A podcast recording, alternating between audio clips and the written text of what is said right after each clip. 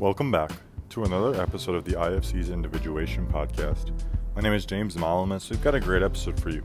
Today we welcome back Dr. Eric Tomlinson and Lisa Hong, this time to discuss the archetypal symbols and fairy tales, chapters 8 and 9, the clashing rock and the forest. It's a great discussion. We can't wait for you to hear it. If you enjoy the IFC's Individuation Podcast and want to support, make sure to rate the podcast five stars on iTunes and wherever you get your podcasts. So without any further ado, Dr. Al-Samarrai, take it away.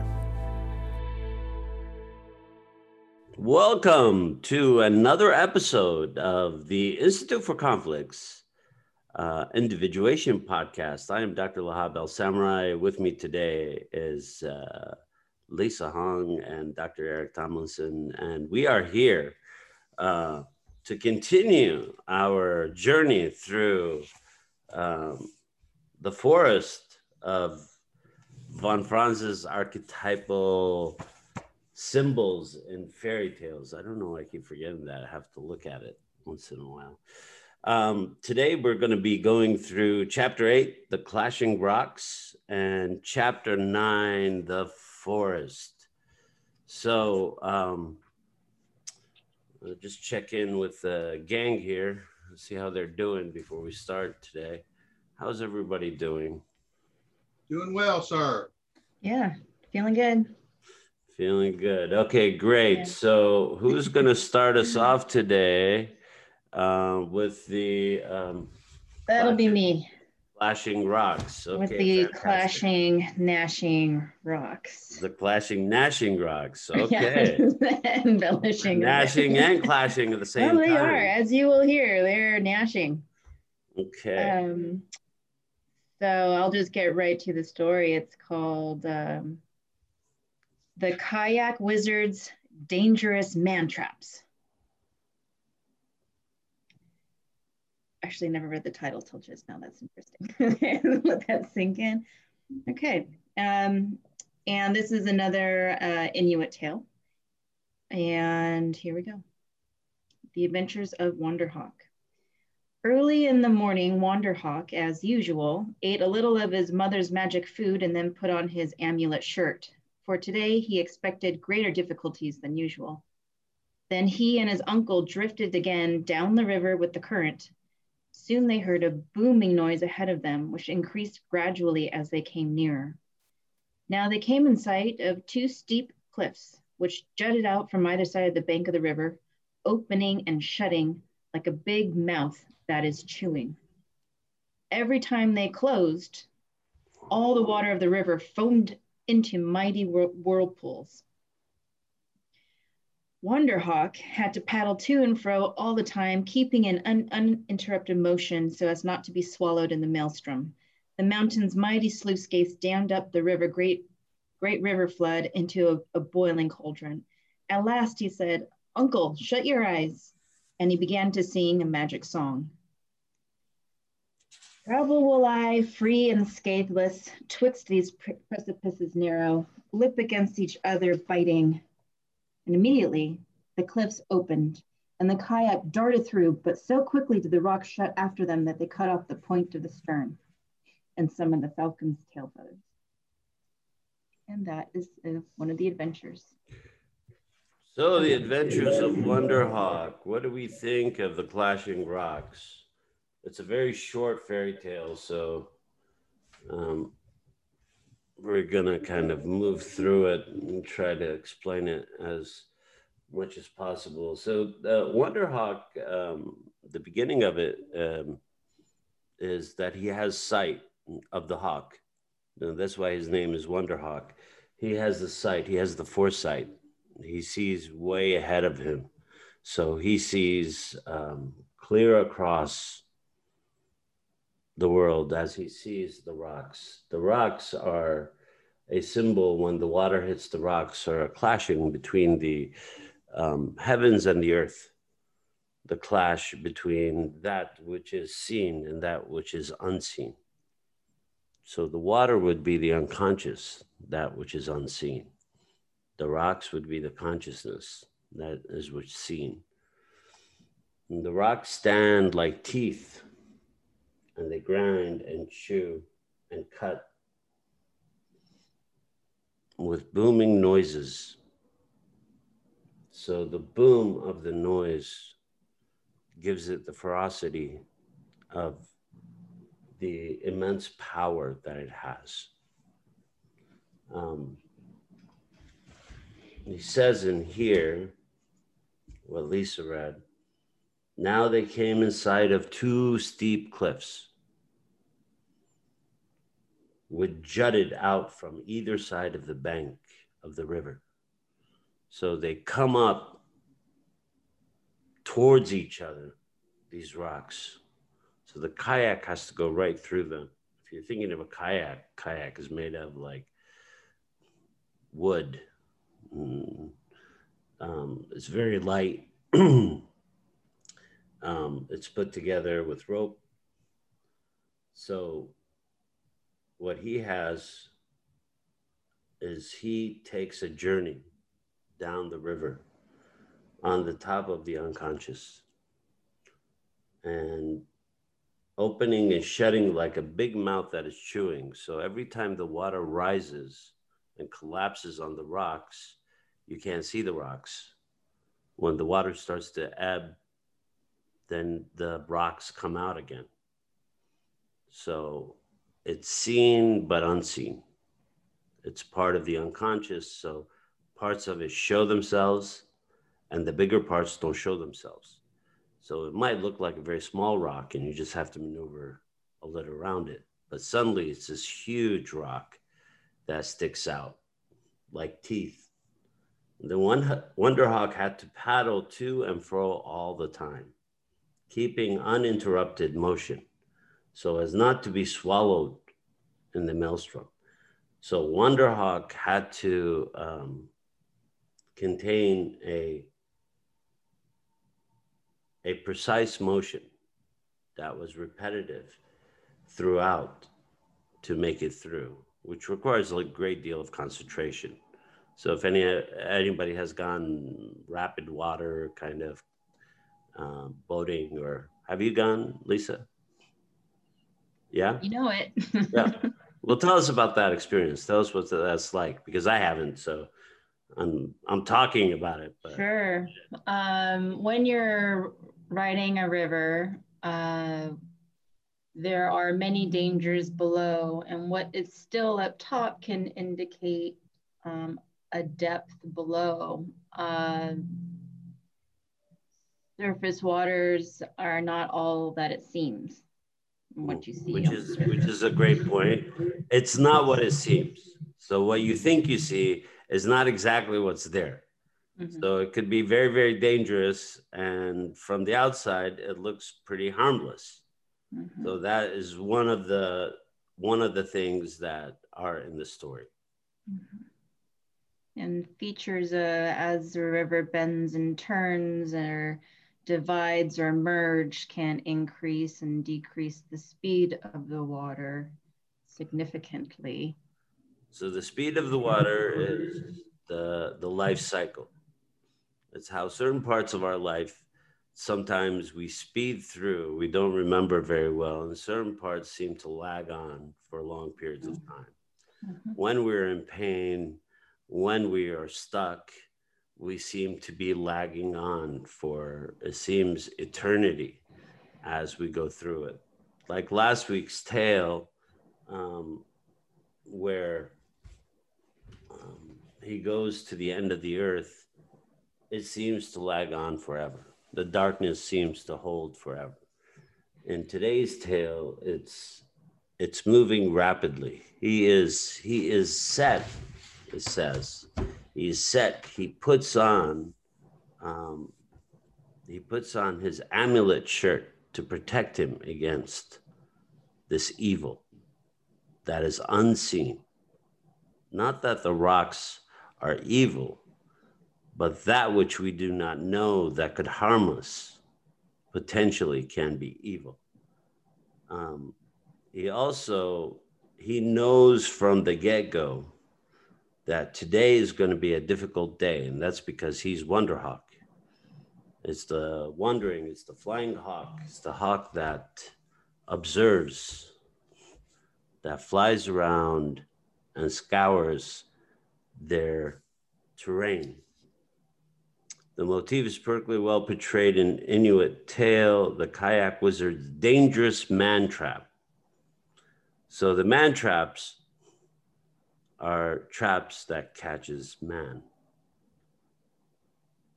These are the traps that are unseen in the unconscious.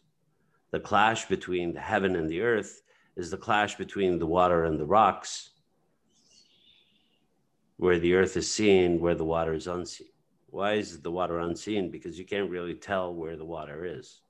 You can't tell where it's going and you don't know what's covering. Any thoughts, Eric? Uh, yeah, having been uh, not on any significant rapid rivers, but I've been canoeing on a number of rivers here in Florida. And one thing you notice about it is that um, when you're going downstream as they were, there's very little work you have to do. I mean, you're, you're, you're floating, uh, you're moving without even having to paddle, basically, other than to guide yourself and you can just kind of take the time to look around and see what's going on, enjoy the environment, enjoy the quietness, the beauty of, of your surroundings. But you think you're paused there in a moment of time, but you're you're moving down the river of life faster than you realize. And so that's one thing that hit me right in the beginning is that no matter how prepared he was. I mean, he, he, no matter how observant and wise he was and ability to see ahead, he still had to eat his magic food. He still had to put on his amulet shirt because he knew that no matter how prepared you are, you still got work to do when you're going down the river of life. Yes, it's going to be it's going to be easy sailing here and there, but once you get to where it's not, you better be focused and ready and ready to work uh, in order to avoid tragedy. So that's kind of what stuck out to me right off the bat. Lisa, any thoughts about our wandering hawk?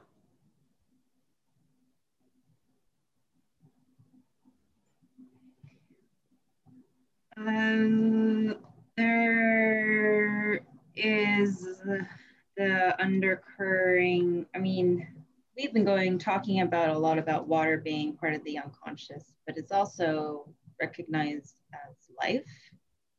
Ooh. And having moving through slits, Ooh. it makes me think of birth. Ooh. And um, I wonder what his next adventure was after this, if it was moving into a new chapter which is which is great. So here in the book it says Jung emphasizes the maternal meaning, whereby the mother signifies the unconscious as maternal fundament of all conscious life in various fairy tales. So the the birth is when he's going through these two large cliffs, is what Lisa's saying, is that he's being reborn. So the journey in life is never the same, is transformative. You are reborn several times, you are killed several times in the journey to um, go through life.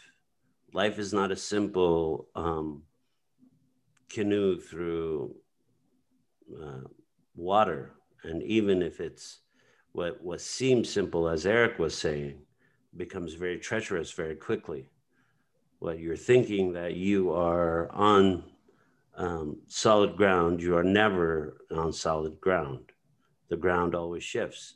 In this case, it's water, so it's shifting very, very rapidly. And the unconscious is what you can see of the unconscious is its borders, but you can't see within the unconscious. But things from the unconscious come up towards you. So if you've ever been fishing, you don't actually know where the fish are unless you're cheating and using radar. But you don't know where the schools of fish are. You are fishing, you are waiting for something from the unconscious to appear to you, to come to you, to catch on your hook. So in this tale, he eats the magical food in the morning. And eating the magical food is that part of us that needs to be nourished to be able to go on a magical adventure. Because this adventure, and this is what he's doing, he's going on an adventure. And it's an adventure of two men, one younger and one older, one who can see far and one who has the knowledge of seeing far. So, him and his uncle are the two who are going through it. So, early in the morning, Wonder Hawk, as usual, ate a little of his mother's magic food. So, the nourishment of the mother, or Gaia, the nourishment of the earth, gives us the ability to do um, the adventure of life.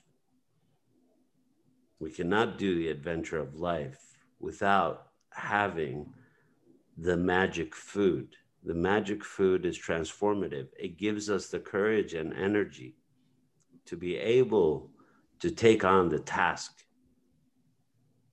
Then he put on his amulet shirt. It's a protective shirt. The amulet is protection. Protection against what? Protection against evil because what he's going to face is something that is treacherous that can potentially kill him. Then he and his uncle drifted again down the river with the current, as Eric described. There are parts of the river where you're just drifting down. There's there's nothing there. It's just smooth sailing. Doesn't feel like it's treacherous. Soon they heard a booming noise ahead of them which increased gradually as they came nearer.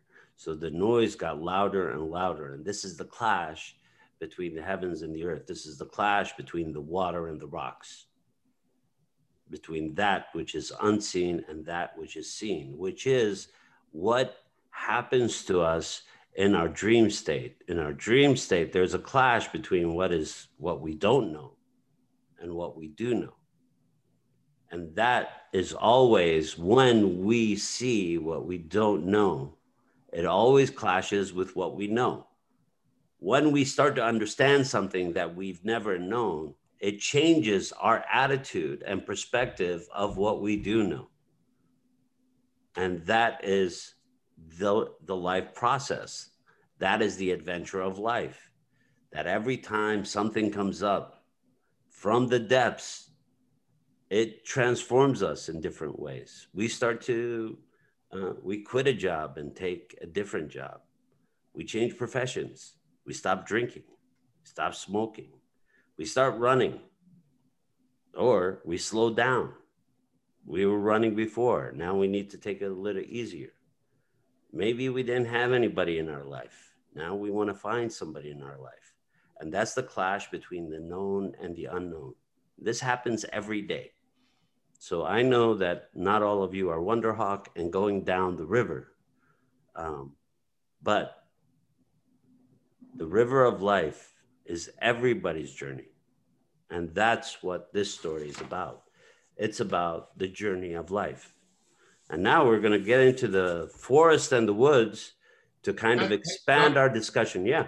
Dr. Lahab, can I say one closing? Yeah, yeah, yeah. Go for it. Um, I, I, I, at first, at first it just ended so abruptly. You know, it just, you know, tail, you know, the end of the boat cut off, his tail feathers were lost, boom, no more. Mm. And I thought, you know, that's kind of like the like Lisa was saying, a new birth. We we've we've left the old world, we've entered the new world.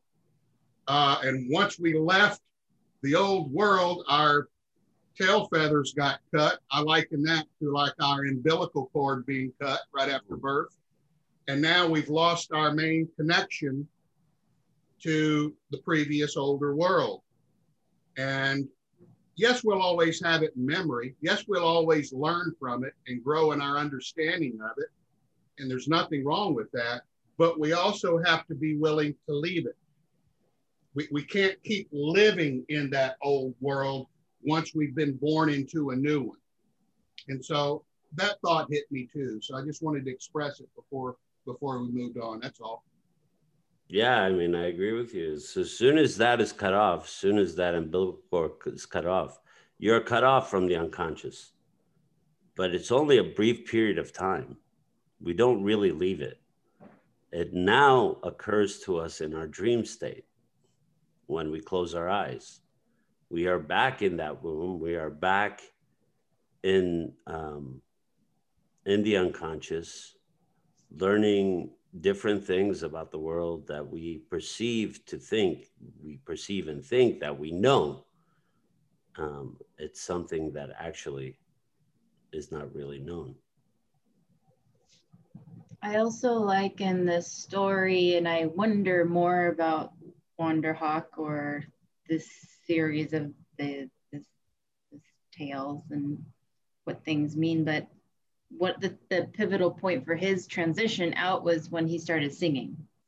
Ooh. So he's Oh, yeah. he knows he's in a tough spot. He's dodging. He's he's in a maelstrom. He is engaged and concentrated, dynamic. He but the uh, he finally says, "We need to sing this song.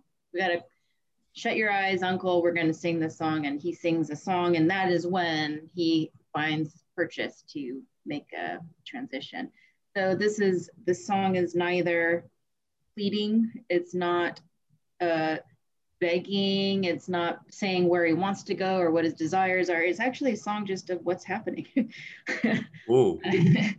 he is traveling free and scatheless and he is um, traveling amongst these precipices while they're biting and that's all it is it's just a declaration of present state. And then uh, I liken I liken the song to kind of like a a uh, hopeful celebration about you know I mean he he says you know he, he says travel will I free and scatheless. mhm, So he there's a part of him that's looking forward to a new place, a new life that is less scathy than it was before. Now, that's why I say hopeful because we can hope for something better. And then when we get it, we know it's better, but it doesn't mean that it doesn't have issues with it too, as all Mhm. life does. mhm. But there's nothing wrong with having a celebratory moment Right. that, that pushes you ahead Mhm. and makes you look forward to and be happy with with with a new journey uh, in your life or a new part of your journey rather thanks for bringing the song up i'd forgotten about it yeah Well, I think it's very important. I think the song is, as Lisa, as you were putting it, the song is the is the story of life, right? Sometimes we travel scatheless, and sometimes we It bites. travel bleeding and scathed.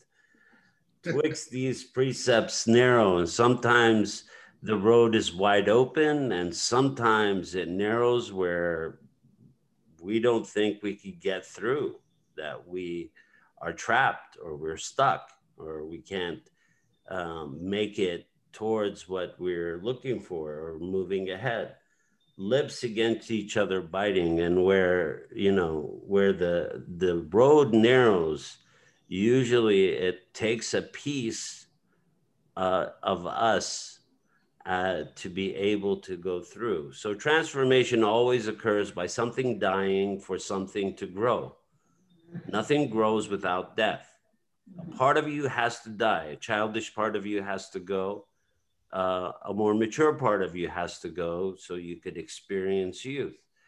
There is nothing without sacrifice. Something has to always give because what the unconscious demands is that what is uh, that comes into consciousness overtakes that which was there.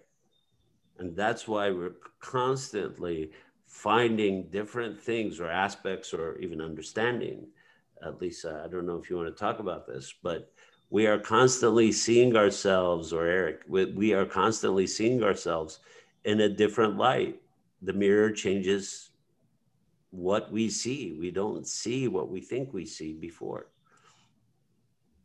one thing i like about you bringing up the the narrow you know, the narrowness and, and the, the lips that are getting ready to gnash and bite. And, and we've historically known that the narrow road or a narrow place, it's a dangerous place. There's not many places to go except through them. And that's why ambushes are usually where the place is more narrow, et cetera, et cetera.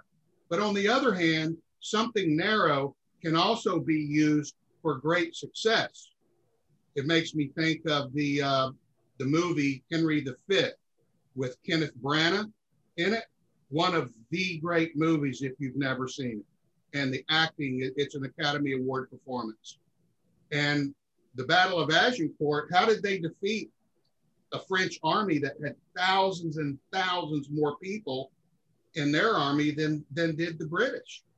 Well, they got them at the point where it was really narrow and they ambushed them.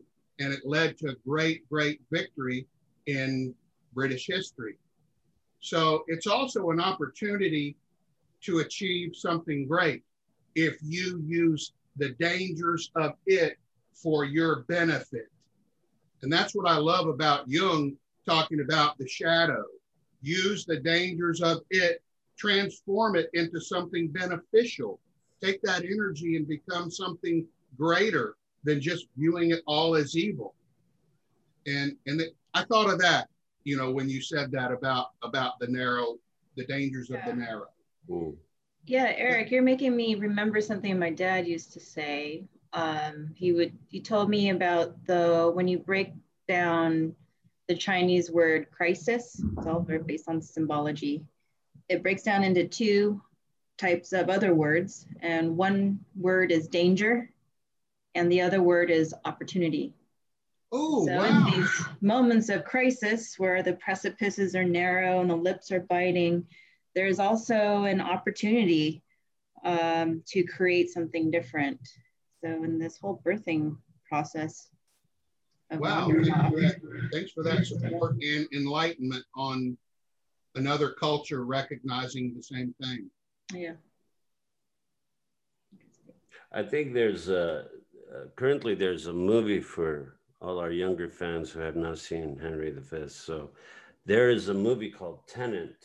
It's a, it's a thriller about um, having technology to move through um, the past. It's a time travel movie and also to the present um, and how we are in the present and it's the past. And Kenneth, Kenneth Branagh again uh, plays the evil magician who discovers um, the secrets um, and how he wants to do it, which is he wants to uh, destroy the present to recreate the past. Mm. And um, Denzel's son is in the movie. He's fantastic. If anybody wants to see it, it's um, just been released. But the story about um, trying to save the present from the past. Or are we going to recreate the present through the past? And the dilemma is always there. Hmm. The dilemma is always are we going to keep being stuck in the past trying to recreate the present? Or are we going to preserve the present and move forward and not go into the past? Because wow, that, that is that, always the dilemma. No, that's a great summary point because that really that encapsulates the whole the whole story right there. Thank you. Well, so the, these stories are uh, given to us over and over again. Yeah. They're given to us by um, Lisa's uh, father telling her, um, telling her the understanding of the Chinese word of crisis, that there's opportunity within that. Um, so when we're stuck in one-sidedness, when we cannot see the other side, we cannot see the opportunity, I think is what Lisa was uh, very eloquently putting is when we can't see the opportunity, we are always going to be stuck in the crisis. But if we think of each crisis as an opportunity then we're no longer stuck. It's the one sidedness that gets us stuck. You know, Jung always talks about um, compensation, and the unconscious compensates that which is missing from consciousness. So it's always compensatory. Okay. Um, let's do the forest and the woods. Okay. And uh, we'll get back to our discussion. Well, a lot more came out of that one than I thought would. That was really great. Yeah, it was, uh, you know, it's because of the narrow. What does it say? Um, we emerge from the narrow, we emerge from the birth canal, we are transformed. Nobody has seen us yet. We come out, we transform through the narrow. Go ahead, Eric. Okay.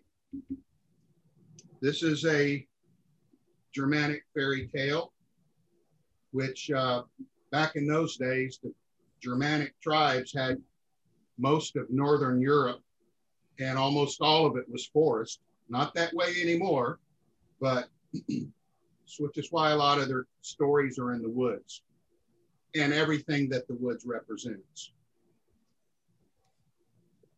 A young man once left home with the sword of his dead father.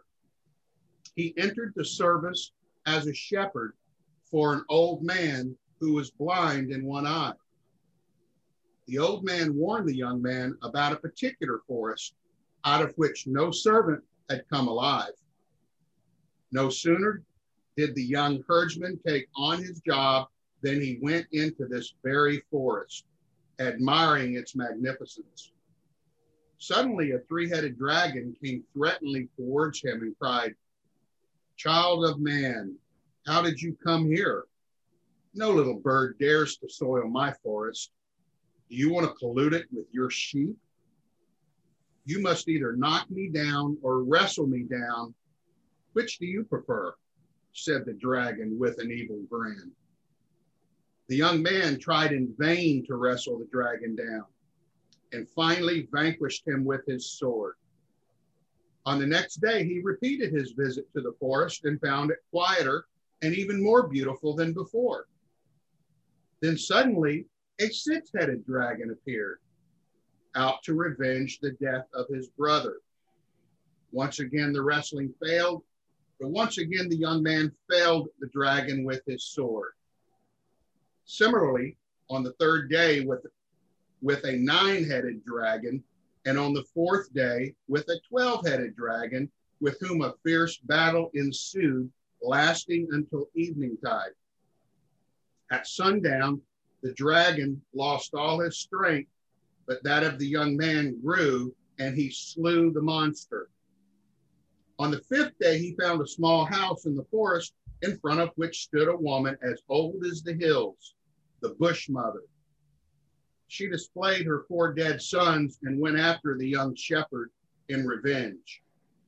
With his sword, he slew her to the ground. His right hand was weary.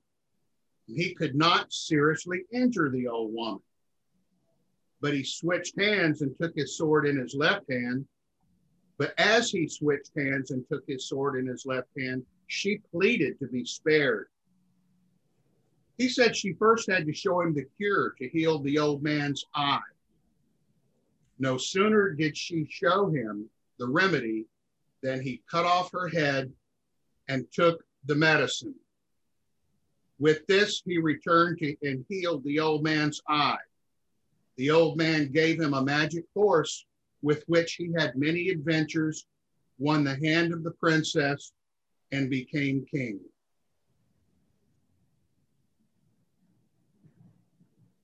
So that's pretty deep. The young man was left home with the sword of his dead father. This story is called The Magic Horse. Um, it's a fairy tale. What did you think, Lisa? What did you think of our it's similar to Wonderhawk. He also goes on a journey. He entered the service as a shepherd of an old man who was blind in one eye. So he both they both go in with uh, somebody from the past, somebody who understands the past, somebody who's older. They both enter. Uh, both young men enter their adventures in that way. The old man warned the young man about a particular forest out of which no servant had come alive. No sooner did the young herdsman take on this job than he went into the very forest admiring its magnificence. So we are bewildered by the unconscious when we walk into it. The woods are also a symbol of the unconscious because you can't see above them. And when you're inside, all you could see is the area around you. You cannot see further out. And what you see is similar to everything else that is there, unless something magical appears to you. That's why we get lost in the woods. We get lost because what we see and what we think we see are two different things that which is conscious and that which is unconscious. And within the unconscious, what we see is replication. Then we get lost because it all looks the same after a while.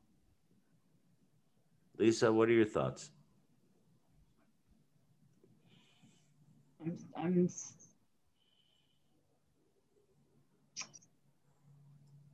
yeah, I I'm still taken in the story. I'm still shocked by his behavior. so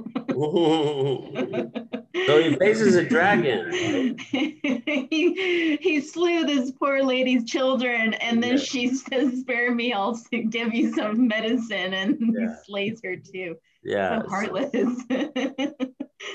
So there's a family of dragons, and the symbol of the dragon always in Jungian psychology, the symbol of the dragon is transformation.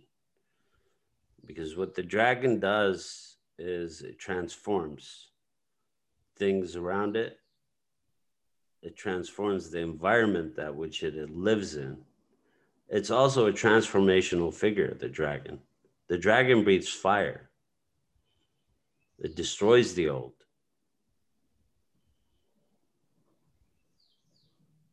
And this dragon, there are several dragons. There's not one dragon. He has to fight four dragons.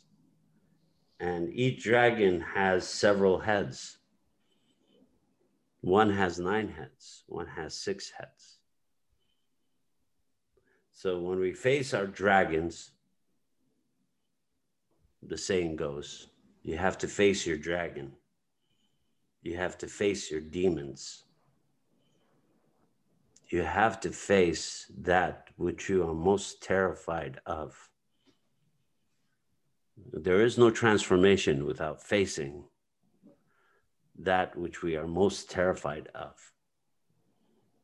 We cannot change, we cannot grow, we stagnate if we live in fear.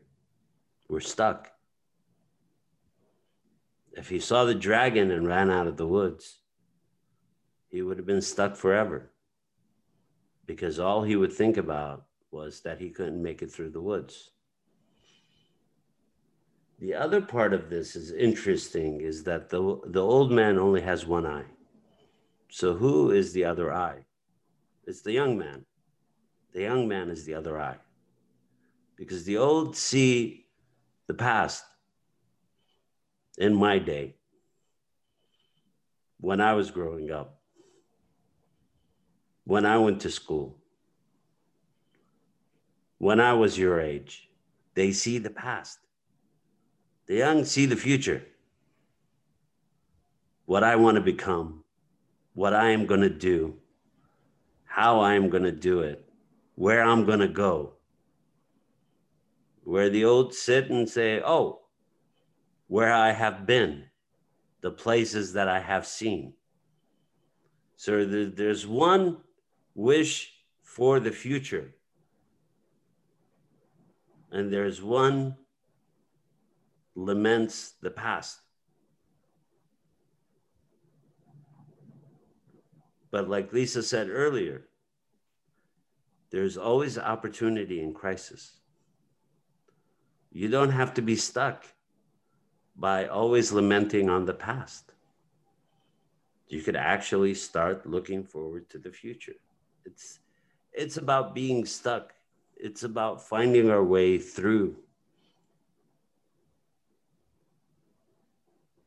It's that issue that we can't seem to make it when we start to bog down and when somebody says, well, this is what I believe, this is how I've always believed it, and nothing's going to change that, that means you're stuck in the crisis.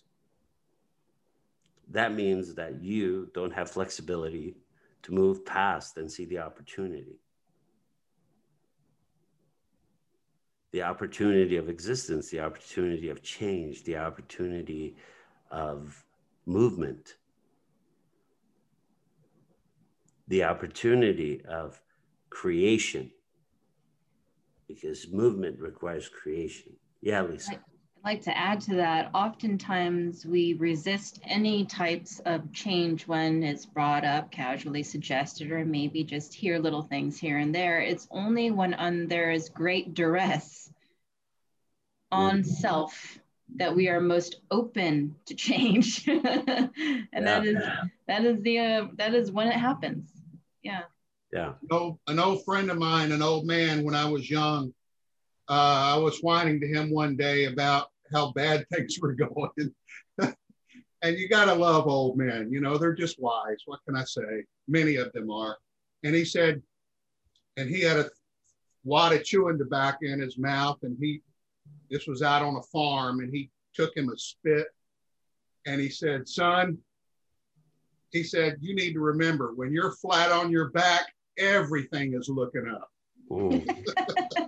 I thought, you know, I mean, that, that's just that's a, that it's opportunity. It, it, yeah. there, you have an you have an opportunity to see stuff you've never seen before. Yeah. No, no, it's true. It's, it's uh, when you when you fall when you fall from a bike or when you fall from something that you've always thought that you've conquered, skateboard, a bicycle, um, a canoe, a kayak, a skis, whatever it is, whatever the medium is, um, relationship, connection, whatever it is you fall from. Take a moment to think about and reflect on what it is that's around you at that point.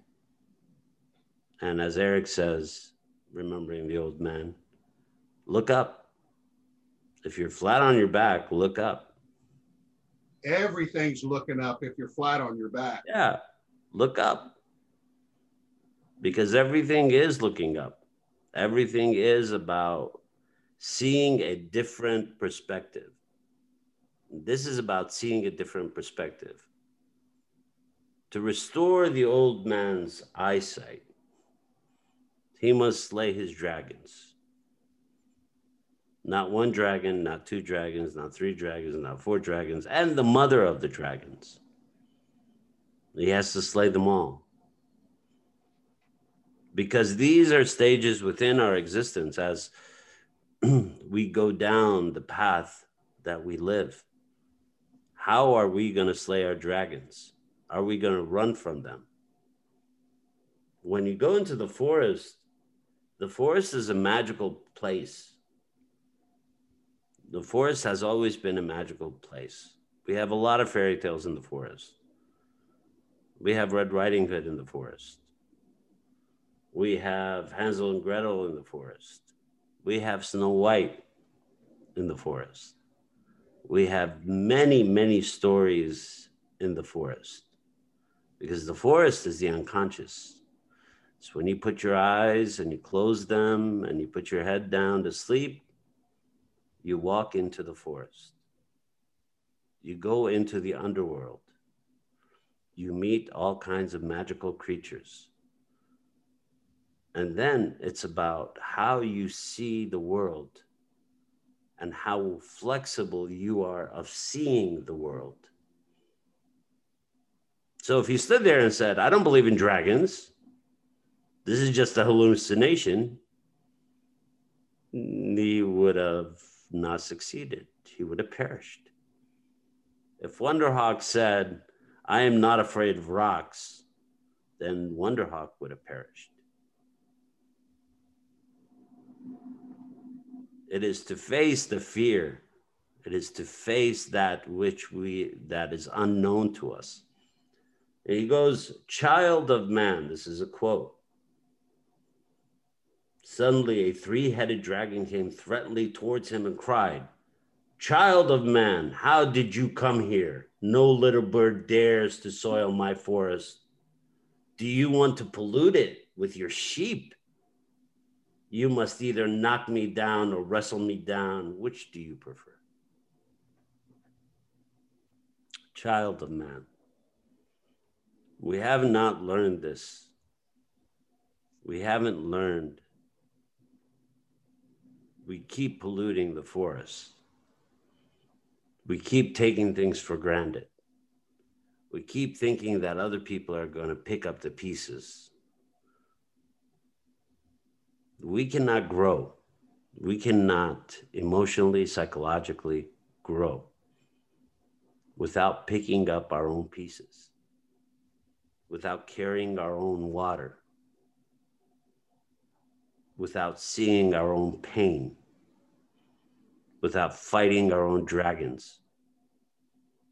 We cannot grow. That, that is the dilemma for all on this planet. And if we cannot take responsibility for that, and when I use the term responsibility, I'm not talking about don't forget your lunch. I'm talking about responsibility to existence, to creation. We have a responsibility. We've given an opportunity. We've been born into a time of crisis. We have an opportunity for change for transformation. Let's not shy away from it. Let's not hunker down. Let's not start digging and sitting in holes, waiting for things to change. We must walk out of our bunkers. We must see each other for what we are. If we see others as dragons all the time, then the wars and the fights will never end if we are afraid of others, then we will not learn from them, which means we won't learn about ourselves. Because the things that we are terrified of exist within us, they're not outside of us. This is part of the story. When you walk into a magical place, what you face is your fears, as Yoda said to young Skywalker. He asked, What is in the cave? He says, Only what you take with you, only what you carry.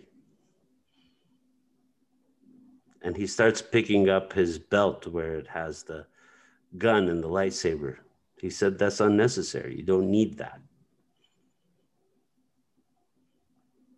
Because you don't need to protect yourself in the cave, you need to face your demons in the cave. You cannot be afraid of them. Carrying the weaponry just means you're afraid of them. It's not transformative because you're going into a spot where you're not willing to ask the question, why am I here?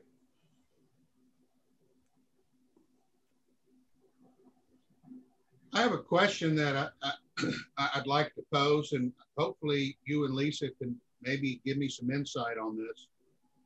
Uh, it's all about the left hand. I grew up with a brother who's left-handed, so uh, we always got into verbal battles over that, which one is superior, all that kind of stuff. And but historically, especially when this thing was written, this fairy tale was written, historically, the left hand has represented evil. It's represented punishment. Um, it's represented something even at times dirty, which is why people don't shake. Most people don't shake with their left hand. Um, and yet, he couldn't kill the old woman when he was trying to kill her right handed But as soon as he switched to his left hand, he, and she knew it too. Before he even did anything, he switched hands and she said, Please have mercy, because she knew that she was going to die now. Now, here's another thing that went on with left handed people left handed people were viewed as losing something. That, for example, it was believed for centuries that left handed people didn't live as long as right handed people, they died sooner. So, that at the time of this writing, that represents him having to lose something about his life. Uh, and yet, as you read on, he lives happily ever after. So, what did he lose by going left handed? Now, maybe innocence, maybe, I don't know, but it's not obvious in the story. And I was wondering if maybe two of y'all had any thoughts on that, because it's an important part of the story. Lisa, you want to take this? You want me to go? Any thoughts? I like you to. I like you to go, Lahab. I I I think it's the one-sidedness. I think that when we, as a group, we're comfortable with what we know.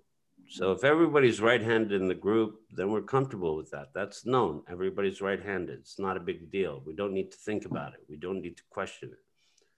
So if we have a group of a thousand people and then a hundred of them are left-handed, then we have to deal with these people because they're different from what we are. They're different than the way we think of the world because we approach it from a certain side. Remember that when you're right handed, you approach the world from the right. When you're left handed, you approach the world from the other side. You never approach the world in the same way. Just think about it. Just go about your day and just use the other hand that so if you're left handed, use your right hand. See how awkward the world is to you. Or if you're right handed, use your left hand. See how awkward it is yeah. that the world is to you. This is this is a form of one-sidedness. This is when we use one part of our brain. This is why JAMP is so effective because it connects the right and the left hemisphere. Because yes, no longer are you one sided. No longer are you stuck on one side. You are moving with both sides, you are using both. And that's why the most talented um, football players or soccer players are, they could use either left or right because now the defender can't figure out because the defender will naturally shift towards their foot so if they, they kick with their left foot, they're going to shift towards their left. But it's always awkward when you're when you are a right-footed player. Because what you're defending is something that's not natural to you. It's coming at you, but it's not natural to you. Its motion is not natural. So what happens is is that usually when you have like a right-footed player on the right side, then they defend from the right. So your, your tendency is always shifting towards defending from that side. Now, if you have a left footed player who's coming at you from the right side, you're going to get beat. You're going to get beat because they're going to move. Their motion is different. Your tendency to defend in a certain way is going to be a problem. They're going to outflank you they're going to maneuver around you. And that's why you find that, that they want like a, a, a left footed player on one side and then a right footed player on the other side. And that kind of complements. Remember in Jungian psychology, it's compensatory. Left compensate for right, right compensates for left. Now, historically, anything that's different about you, the color of your skin, the way you move, how tall you are, how big you are. Do you have any abnormality? Do you have one ear? Is your nose big or small? These things have always irked consciousness because now you have to expand your consciousness to accept that people are different, that people are not the same. You know, as we sit here and speak, we're three different, very different people. Not just like um, in terms of height, gender, weight, body, whatever. We're different people. Our the way we see the world is different. So this is how we complement each other. We complement each other because we see it in different way. So that which I am missing, Lisa can speak to, or Eric can speak to. I personally can't speak to it because I'm missing it. It's not in my consciousness. So the left and the right, what is right and what is left. It's two sides. When we think with both sides, when we're connected through the le- left and right hemisphere, we are much more effective than if we are just cut off if we are all intellectual and walking around and telling people what to do and how to do it, and everybody's wrong, and we know the solution, then this is left hemisphere. If we walk around and say everybody has to love each other, everybody has to be together, everybody has to, then we're also one sided. Not everything is solved that way it's that connection, it's that bridge that helps us move towards the future. It's also when you have one eye. One eye means you only see one side. Symbolically, you only see one side. Physically, you only see one side. You see from one side. Your vision from the left is gone. If your left eye is gone, then what you see is to your right and you lose depth perception. And you lose depth perception. And that's why you have two mirrors on a car on two sides of the door. So you have one on the left and you have one on the right. Why don't you have just have one on the left? Well, it only shows one side. That's why we need to look to the right to see the other side. Right? So you're always thinking left, right, right, left. We're always moving. Left hand is not superior to the right hand, and vice versa. The creation is that we're different. The creation is acceptance. The creation is thinking out of the box. To save yourself, you must not be one sided. Once he swung the sword from his right to his left, he was no longer one sided. That means he figured out her trick. She depended on him to be one sided so she could take him down. Now he could see both sides. This is this is why if if conservative and liberals are arguing, they just keep arguing because they could only see one side. That's true. So you're just butting heads because you see one side, I see one side, and you just keep smacking it across and does not move forward. No, it doesn't. The ability to see both sides is the ability to be more flexible in the world. Creation demands it. It's not that I demand it or Lisa demands it or Eric demands it. Creation demands it. You want to survive? You want to make a decent life for yourself? You want things to work out? Start thinking about both sides. Start thinking of more than one way to move forward. That's my thought about being left and right handed. You know, I had another interesting. And the only reason I know this is because I read a, bi- a, a, biography or some book on this man years ago because he was an incredible had an incredible mind. Uh, his name was Tesla. Ooh. He was uh, one of the originators of the motor, and um, in fact, I think there's Tesla cars now that are becoming popular. It's based on his technology, by the way. It's based yeah. on oh, okay. his, scientific rigor. Yes, that's why that's why it's open source.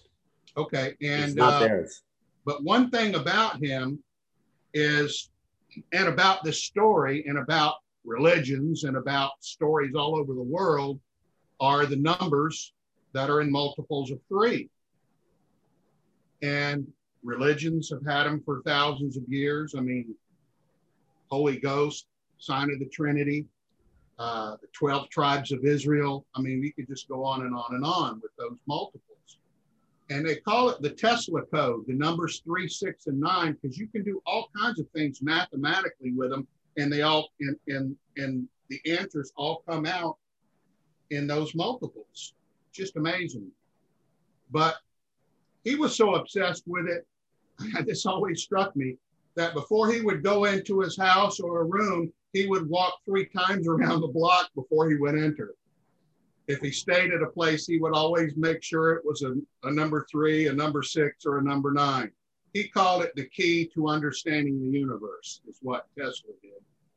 And but here's what I wanted to get to, give you that background information, and then lead up to is that those numbers represent a not a physical energy. They represent a, although it does come from spiritual energy uh, or quantum energy, it represents that kind of energy, the kind that doesn't dis- get destroyed. And um, it, it's a quantum or spiritual, not in the religious sense, of energy. That's what those numbers represent. And when I thought about that and applied it to the story, I realized he was talking about something not of the physical realm. And it gave me newer insights or different insights into the story by realizing that it wasn't just about the obvious physical stuff that we see in our lives, but it's about the spiritual journey. It's about the journey of our energy. Where, where is our energy headed? How is it tied together? Uh, is it is it something that we even understand? So well, Jung calls it the life force, right? So I think when you say spiritual energy, we're talking about the life force, the energy yeah. that gives life and gives us the the ability to move through life, gives us the the will the um, the spirit, the uh, the gusto. It's that energy that we're talking about. What uh, what Freud called libidinal energy, but it's the life force, right? So, in the life force, she says here in the story. Uh, sorry to cut you off, Eric. I just wanted to no, no, get, throw this in, and then you can finish your thought but as he switched hands and took his sword in his left hand, she pleaded to be spared. She knew she was dying, as Eric said. He said she first, he said she first had to show him the cure to heal the old man's eye. He just found the cure. He threw the sword to his left hand. He found the cure. The old man can see only one side. Once he shifts the sword to his left, now he sees from two sides. He sees from his other eye. He said she first had to show him the cure to heal the, but she already knew that. He just hasn't come to consciousness of it. No sooner did she show him, because he, she had already shown him, as soon as he shifted the sword, she was dead the remedy, then he cut her off her head and took the medicine. The medicine was the shifting of the sword. So sometimes the medicine is of laying down the sword, of stopping, of stopping the war, of stopping the fighting, of stopping the conflict. And sometimes it's a shift to from, we talk about it all the time, from the pen to the sword, from the sword to the pen. The pen is used to sign peace treaties, the sword is used to fight. So that I wanted to just, um, with this, he returned and healed the old man's eye. once he was no longer one sided, he was able to heal the old man's eye. As what Eric was talking about, the three, six, and nine, which is the dragons that he had to face.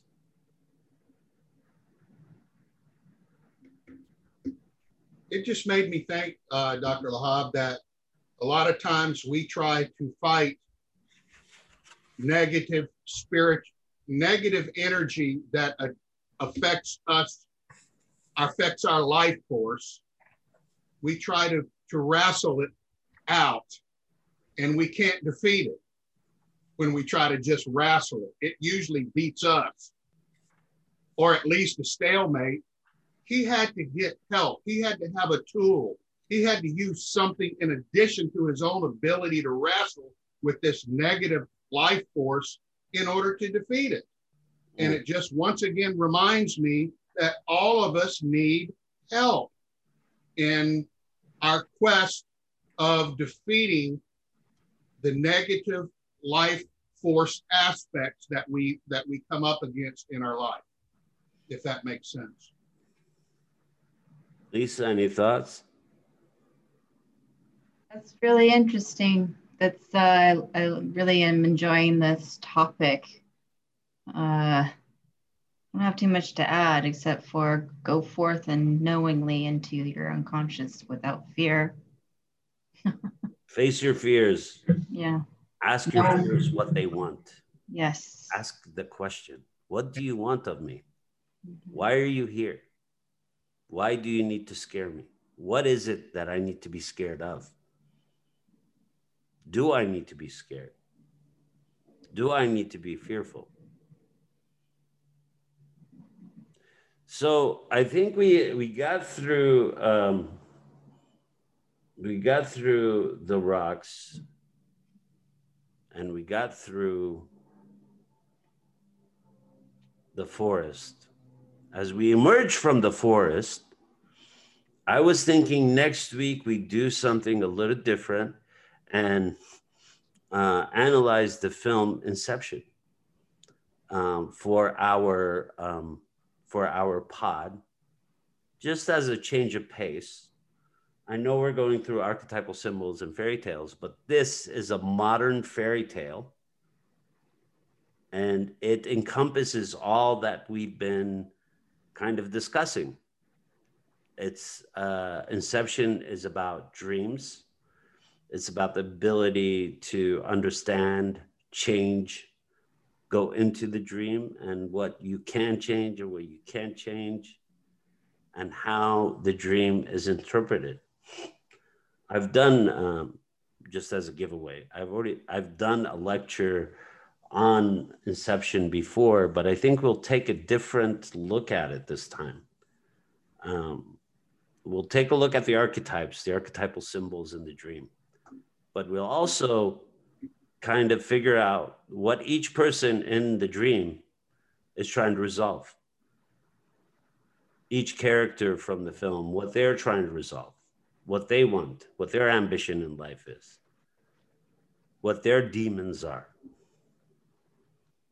So, find this movie, Lahab? I'll, I'll send you a link. Okay. It's it's on it's on Prime currently. Um, Amazon Prime. Yeah, Okay. It's on Prime, so you could uh, you could watch it through Prime. So if you have Amazon Prime, you basically just go to your um, your channel, which is the video Prime Prime Video. Okay, so with that, I would like to bid all of you a farewell and adieu, and thank you for uh, the comments and the reflections on the podcast and your enthusiasm for the podcast. We greatly appreciate it. And we would, uh, we greatly appreciate you uh, spending a little time with us each week, um, talking, uh, watching us or talking about uh, these aspects in life. Because fairy tales, dreams, myths, stories, they're all part of our existence. They all are part of the web of existence. They're just different insights. They're just different ways of seeing the world and seeing ourselves and seeing how we're all interconnected and how that interconnection makes us who we are. So, with that, I am Dr. Lahab Al-Samarrai. This is the IFC's Individuation Podcast. Um, Lisa, Eric, do you want to say uh, anything to say any goodbyes or any thoughts? Or... I just like to say I also love doing this, Dr. Lahab, because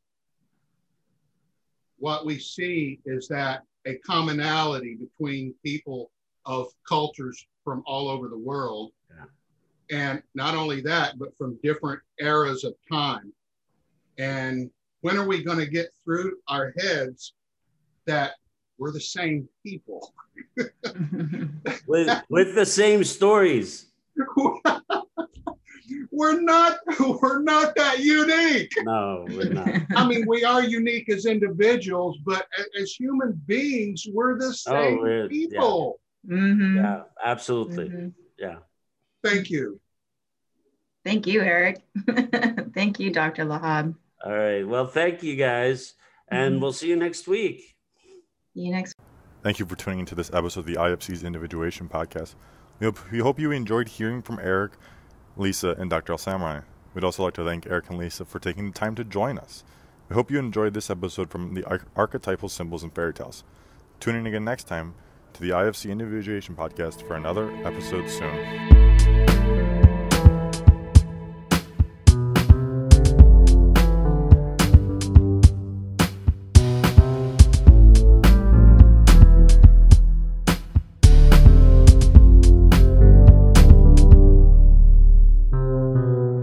We at the Institute of Conflict greatly appreciate all of you listeners. Please share the podcast with your friends and spread the word.